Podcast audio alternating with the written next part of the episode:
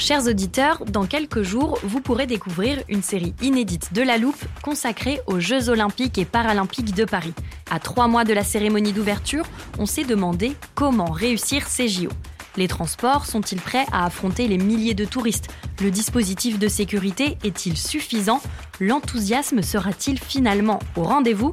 Pour répondre, on plonge durant cinq épisodes dans les archives des éditions précédentes, accompagnés des journalistes de l'Express. C'est à retrouver à partir du 13 mai sur toutes les plateformes d'écoute. It's that time of the year. Your vacation is coming up. You can already hear the beach waves, feel the warm breeze, relax, and think about work. You really, really want it all to work out while you're away. Monday.com gives you and the team that peace of mind. When all work is on one platform and everyone's in sync, things just flow wherever you are. Tap the banner to go to Monday.com.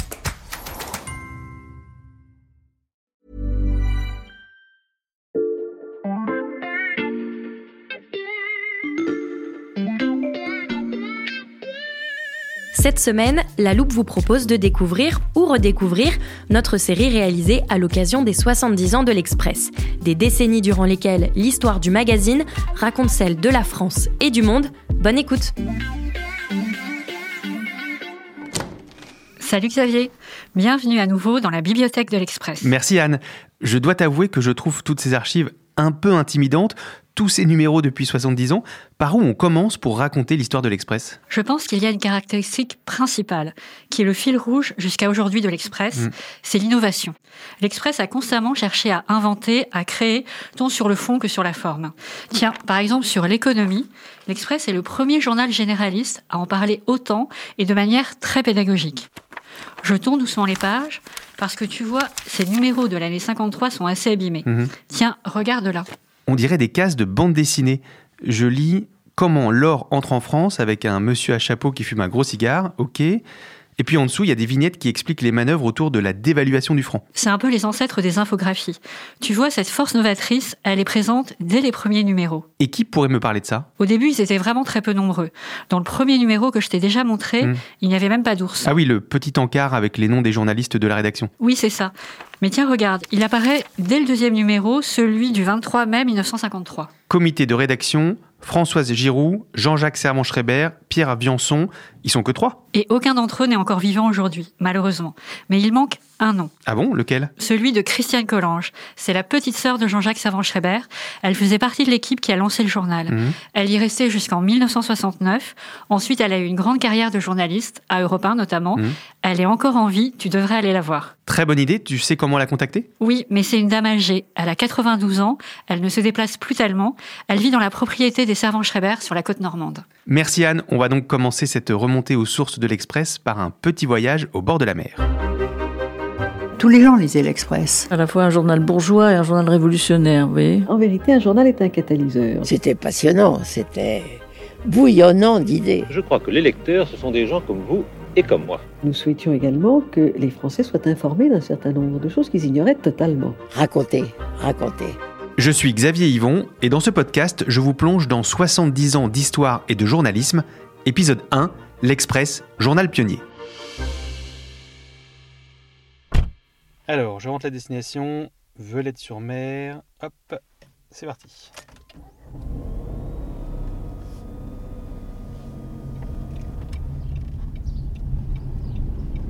900 mètres, tournez à droite.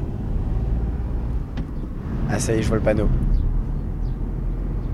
La destination se trouve sur votre gauche, Velette-sur-Mer. Vous avez atteint votre destination. Je vais mettre là. Bonjour. Bonjour. Vous allez bien? Il paraît que je suis la seule survivante du premier jour. C'est quand même étonnant. Ils sont tous morts. Mais c'est parce que moi j'avais 20 ans. Hmm. Ils avaient tous 30 ans. Vous allez nous raconter tout ça Non mais ça m'a fait quelque chose. Quand on m'a dit t'es la seule survivante, j'ai dit merde alors. Christiane Collange nous installe sur la terrasse de sa maison, avec vue sur la pelouse épaisse et impeccable, et une rangée de hêtres centenaires. Vous êtes dans une ferme euh, entièrement du XVIIIe siècle. D'ailleurs, sur ma maison, là que vous voyez, il y a écrit Monsieur Rimbourg m'a fait construire en 1777. Ces quatre fils ont hérité chacun d'une des maisons de la propriété. Certaines ont des toits de chaume, d'autres des murs à colombage noir et blanc. De temps en temps, vous voyez apparaître des enfants. Oui. Ce sont ça. mes arrière-petits-enfants Ils sont en vacances ici alors. qui sont en vacances chez leur grand-père qui est mon fils. D'accord. On vit à quatre générations ici. Pas mal quand même. Et, tiens, voilà mon fils. Et Jean-Marc, viens dire bonjour au monsieur. Bonjour. Jean-Marc Coblence. Express. Bonjour. Tu les emmènes au manège? Allez. Bon manège, mon amour. C'est plus de ton âge. Ce fils aîné a aujourd'hui 70 ans, comme l'Express, et pour cause, il était dans le ventre de sa mère lors du lancement du journal. L'Express est sorti en mai 53. J'avais, bon, 21 ans. Euh, J'étais enceinte de 7 mois.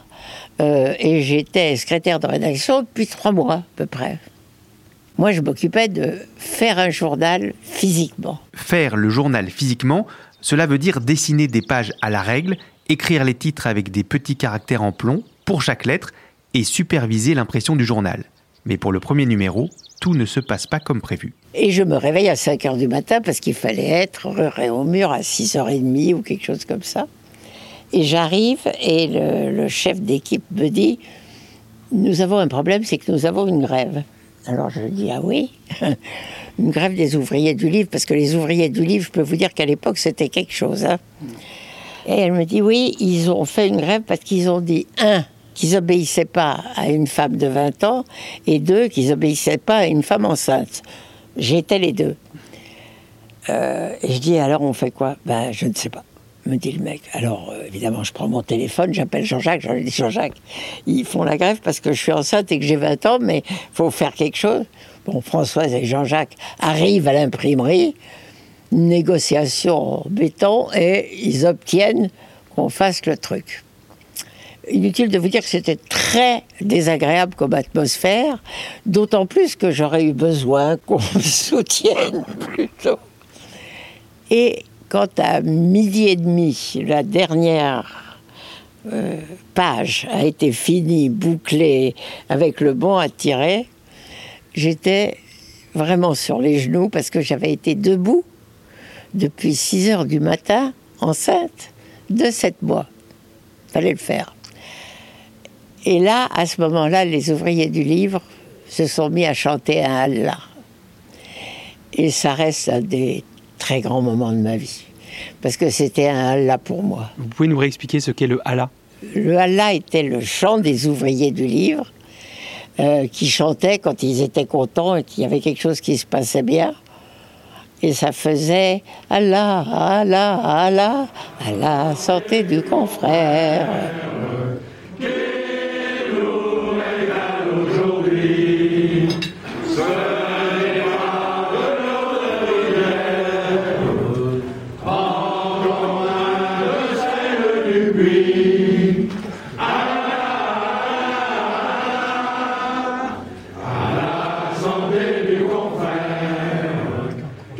Ce premier numéro paraît comme supplément du week-end dans le quotidien économique Les Échos, créé et dirigé par Émile Servan-Schreiber, le père de Jean-Jacques et de Christiane.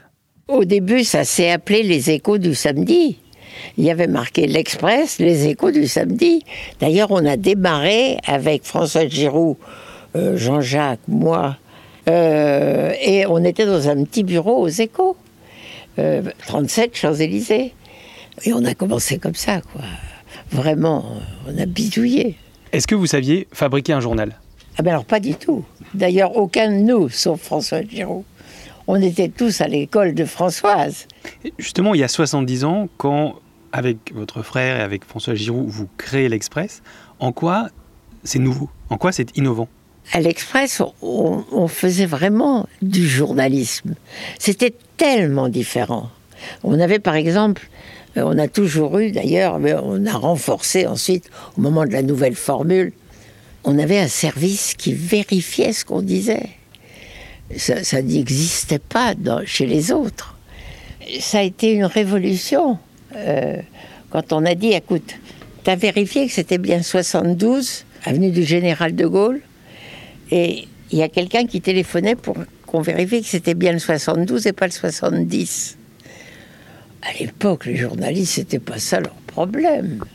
Leur problème, c'était de raconter avec beaucoup de talent, les choses passaient.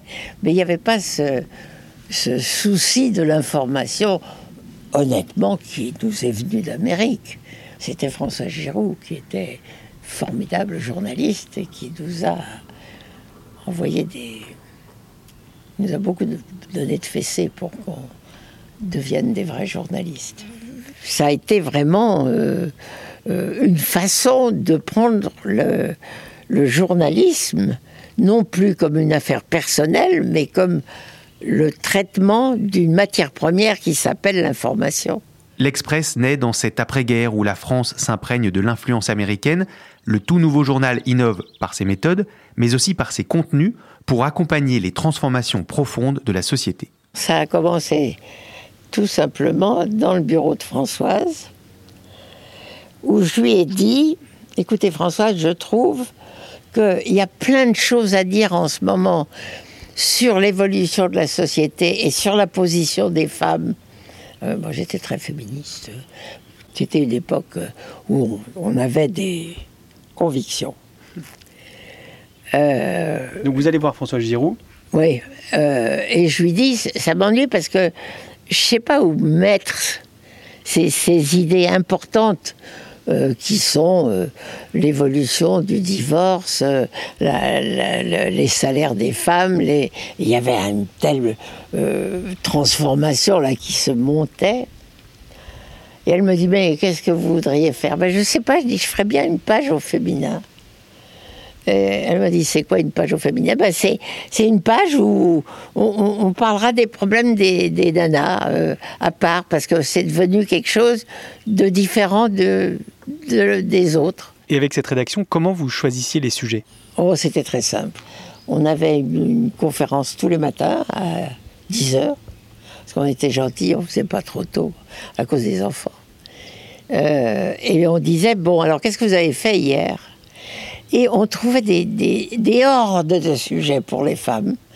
Euh, Il y en avait une qui avait été à sa banque et il voulait pas lui donner, euh, je sais pas quoi, parce que son mari avait pas. Et alors là, ça nous faisait un papier formidable. Et vraiment, on a, on a vécu ce que nous vivions en tant que femmes de cette époque-là, avec toutes les difficultés que ça représentait et tous les progrès que ça représentait. Mais en se le racontant, on avait toutes 25 ans au moins. et c'était passionnant, c'était, c'était bouillonnant d'idées. Et en quoi c'était différent de la presse féminine qui existait déjà? Oh bah, pff. alors totalement nouveau. Bon, point numéro un, on a fait un truc pour les femmes qui travaillaient. Donc les femmes à la maison, c'était pas pour nous. Hein, on n'était pas du tout objective. hein. Bon, point numéro deux, on a tout de suite adopté la contraception, tout ce que vous pouvez imaginer. Puis après, évidemment, la PMA, enfin tout, tout. On n'était pas du tout, du tout comme nos mères. Alors, euh, la presse féminine avait encore des recettes de cuisine. On a fait une recette de cuisine, mais alors ultra rapide, hein, une recette de cuisine pour quand on rentrait euh, du bureau à 7 heures et qu'il fallait faire bouffer. Parce que nos maris, ils se faisaient encore un peu servir. À l'époque, mais vous vous rendez pas compte, il n'y avait plus aucun rapport entre la vie qu'on a eue petite fille et, et ce qu'on était en train de vivre en tant que femme. C'était pas toujours très facile. Mais tout était nouveau.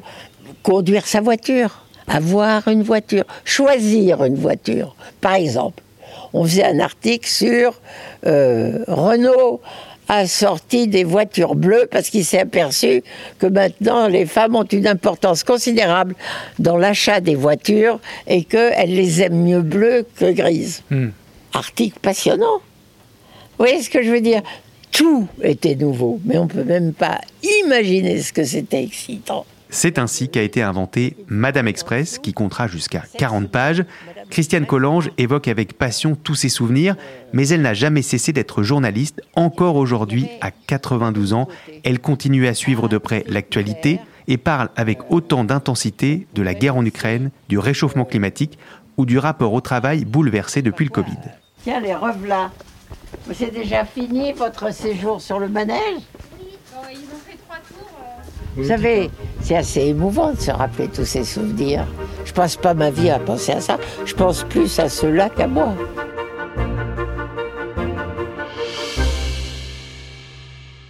Bon Anne, merci infiniment pour ton conseil. Christiane Collange est une femme incroyable, c'était une rencontre vraiment inspirante. Ah, je suis vraiment contente. Tiens, pour la suite, je t'ai préparé le numéro du 21 septembre 1964 avec le général de Gaulle en une. Ah oui, là c'est le passage au News Magazine tel qu'on le connaît aujourd'hui. Oui, après la fin de la guerre d'Algérie, Jean-Jacques Savant-Schreiber, que tout le monde appelle JJSS, sent que le journal a besoin d'un nouveau souffle. L'Express est en perte de vitesse, il ne correspond plus vraiment à l'époque. À la fin de l'année 63, Jean-Jacques envoie son frère Jean-Louis Mmh. aux États-Unis en immersion dans les rédactions des plus grands magazines d'information. Newsweek, Life, Mmh. mais surtout Time, où Jean-Louis passe plus d'un mois. De retour en France, il rend compte à son frère Jean-Jacques de ce qu'il a vu. C'est ainsi que naît la nouvelle formule de l'Express. Elle s'inspire de Time pour le style, du Spiegel pour le format et de The Economist pour le traitement de l'information. Jean-Louis dira plus tard que la modernisation de l'Express a servi de matrice à la presse d'information moderne française. Donc toujours cette tradition d'innovation à l'Express, qui d'ailleurs a été imitée par Le Point et l'Obs. Oui, tout à fait. Bon, le fait que l'Express ait été le premier news magazine français, c'est assez connu. Hmm. En revanche, il y a des innovations qui sont moins célèbres. J'ai ici une archive pas tout à fait comme les autres. Écoute ça. Les invités de Radio Express. Isabelle Maillot, bonjour, vous êtes en direct Radio avec Express nous Mais qu'est-ce que c'est Eh bien oui, l'Express a été aussi un une radio. album. Pas très longtemps, mais suffisamment pour, encore une fois, lancer des idées neuves. On est en 1982, c'est la grande époque des radios libres, puisque François Mitterrand, en arrivant à l'Élysée, a libéralisé les ondes FM. Tu devrais contacter Michel Leloup, c'est une ancienne de l'Express, elle a participé à la création de Radio Express. Merci Anne, je l'appelle et je vais lui proposer de venir dans notre studio de podcast, ça pourra lui rappeler des souvenirs.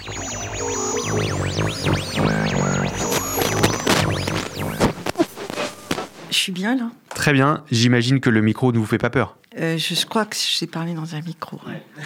Vous vous rappelez des jingles de Radio Express? De l'info politique, économique, culturelle, des services et de la musique en continu, c'est sur Radio Express 100.85 MHz. Dans notre studio de podcast, il y a un ordinateur, une console de mixage numérique et des micros bien sûr.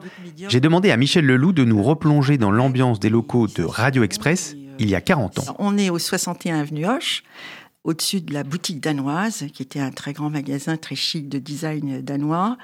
Euh, là, il y avait la rédaction sur euh, cinq étages. Et au sixième, il n'y avait rien. Donc, euh, on s'est posé là, beaucoup de place. Donc, tout de suite, on fait deux studios et un salon pour recevoir.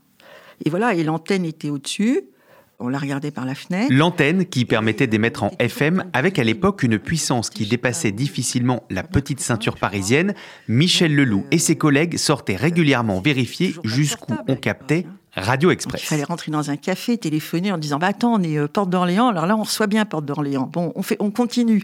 Puis alors là Châtillon ou euh, Porte de Vent Vassagrésie euh, et on était content quelquefois quand quelqu'un nous, disait dans le Val-de-Marne qui nous avait entendu. Mais bon ça, on on savait pas comment. Mais c'est à dire qu'on avait quand même une une ambition une fougue qui était celle de journalistes qui auraient pu émettre à une échelle mondiale, alors que quand même on s'adressait à Paris intramuros. Si l'Express se lance dans la radio à l'époque, c'est pour s'adapter à une concurrence de plus en plus rude et à un monde en train de passer à la vitesse supérieure. La FM, c'était euh, d'un seul coup une espèce de parole libre qui allait euh, peut-être euh, doubler le papier, qui commençait à fatiguer. Puis vous voyez, finalement, on était sur une sorte de toboggan. Parce que le papier, euh, voilà, il a été relayé au fur et à mesure qu'on courait vers les années 2000 et qu'on courait forcément vers le monde d'aujourd'hui, c'est-à-dire euh, l'information non-stop, euh, dans une ultra rapidité.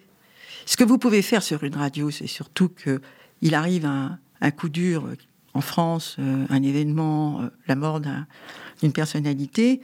Quoi qu'il arrive, On pouvait faire monter du troisième et du quatrième. Le journaliste qui avait couvert euh, l'événement, qui connaissait la personnalité en question, qui avait été en reportage avec elle et qui avait des anecdotes à raconter et à faire, j'allais dire, à portraitiser la personne ou l'événement, que ce soit des émeutes euh, en Israël, en Palestine ou euh, un conflit en Afrique, ou que ce soit, ou que ça pète, on avait une armée derrière nous pour pouvoir apporter un éclairage.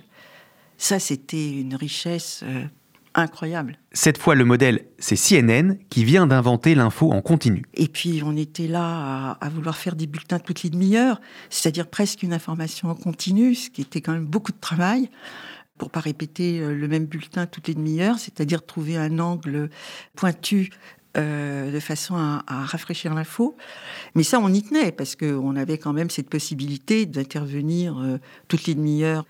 Le rêve, c'était, euh, après l'Express papier, qui était le premier news des années 50, on voulait être la première radio à être écoutée. Enfin, on rêvait d'être France Info. C'était ça le rêve. France Info sera créée cinq ans plus tard. Le rêve de Michel Leloup, lui, ne dure finalement que quelques mois.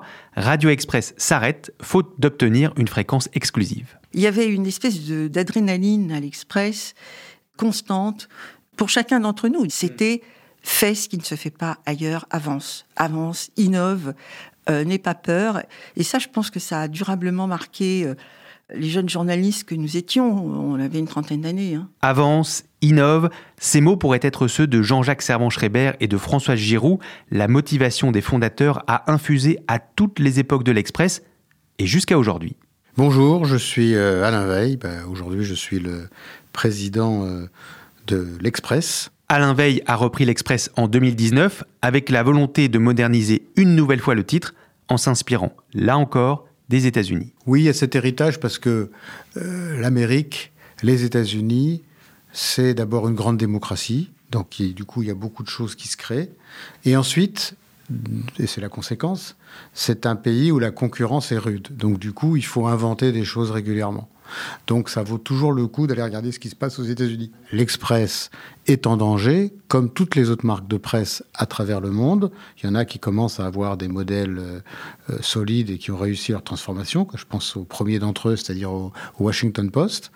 Ben, nous, à l'Express, depuis euh, trois ans, on a mené un travail considérable pour moderniser l'entreprise, pour la digitaliser totalement. Et puis l'enjeu, c'est celui d'inventer un modèle pour l'avenir, et c'est ce à quoi nous travaillons beaucoup dans cette année particulière, pour redonner à la marque, à l'entreprise, des perspectives de développement. L'Express fête ses 70 ans cette année. Où sera, à quoi ressemblera l'Express dans 70 ans? Eh bien, si on fait bien notre travail, euh, ça sera une marque euh, toujours moderne, toujours euh, active pour défendre un certain nombre de valeurs autour de la démocratie libérale.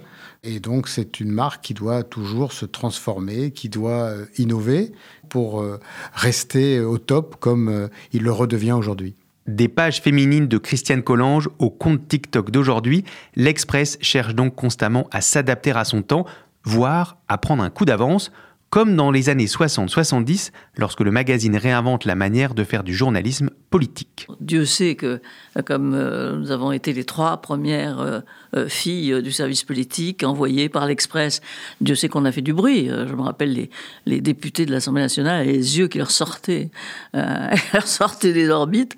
et puis même les, les huissiers étaient outrés à l'idée que les femmes puissent entrer. Pour la suite, rendez-vous dans le prochain épisode de notre série sur les 70 ans d'histoire et de journalisme de l'Express. Cette série a été produite par Mathias Pengili et Xavier Yvon, avec Charlotte Barris et Marion Gallard, et réalisée par Jules Cros.